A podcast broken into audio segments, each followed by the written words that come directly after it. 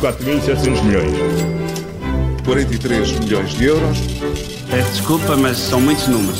Começa agora mais uma moeda de troca com o Paulo Ferrari e o Miguel Cordeiro e hoje vamos falar de Mário Centeno que, podemos dizer, continua na Berlinda. Eh, continua, e não por causa daquilo que o Ministro das Finanças eh, faz ou não faz no exercício da sua função, eh, não tem a ver com as, com as decisões que vai tomando, mas tem a ver com o seu futuro profissional. E há várias perguntas que estão em cima da mesa. Centeno vai ou não continuar como Ministro, é uma delas, e outra, que segue esta, se sair, então que novo cargo pode ocupar?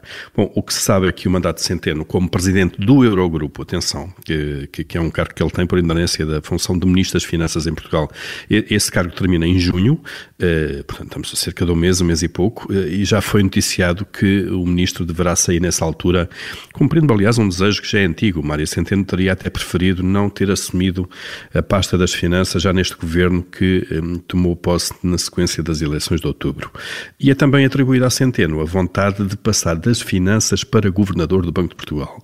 O mandato do, do atual governador, Carlos Costa, está a terminar agora mesmo, com a aprovação do relatório e contas da instituição referente a 2019 e, portanto, é um lugar que vai ficar vago.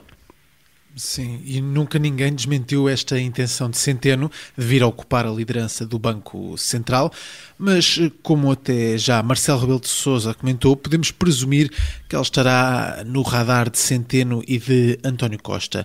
E o debate que está em cima da mesa é este: há ou não conflito de interesses se o Ministro das Finanças passar a ocupar quase diretamente o cargo de Governador do Banco de Portugal? Pode Mário Centeno ser condicionado na sua ação de regulador financeiro por aquilo que fez enquanto era Ministro das Finanças? Pode ou não resultar daqui a falta de transparência ou limitação da atuação do Banco de Portugal?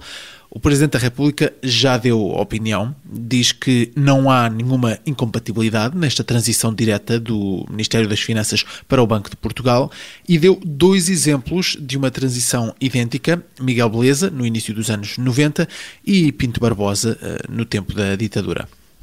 Bom, eh, não sabemos em relação a este último exemplo se ir buscar um exemplo da ditadura quando se está a discutir transparência democrática, escrutínio eh, e decência no exercício de cargos públicos. Não sabemos se isso é uma boa ajuda, mas eh, foi isso que Marcelo Rebelo de Sousa fez, deu esse exemplo. E quanto a Miguel Beleza, é importante dizer que nessa altura em que isso aconteceu, no início dos anos 90, o regime legal que regulava o Banco de Portugal era diferente, muito diferente mesmo do que é agora. Não havia ainda euro, não havia Banco Central Europeu e o Banco de Portugal não era independente do governo, do poder político, como passou a ser por obrigação das regras europeias. Eh, a lei, de facto, não impede esta mudança, nem estão em causa as competências de Mário Centeno para a função. Aliás, Centeno até já é quadro do Banco de Portugal, eh, de onde saiu, daí sim, para as finanças.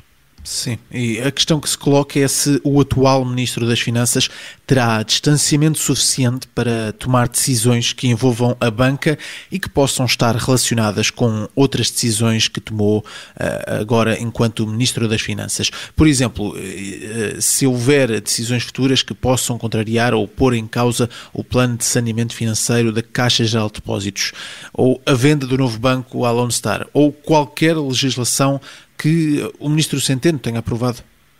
É, é, isso, é esse possível conflito de interesses, deixar a pessoa dividida a questão em causa.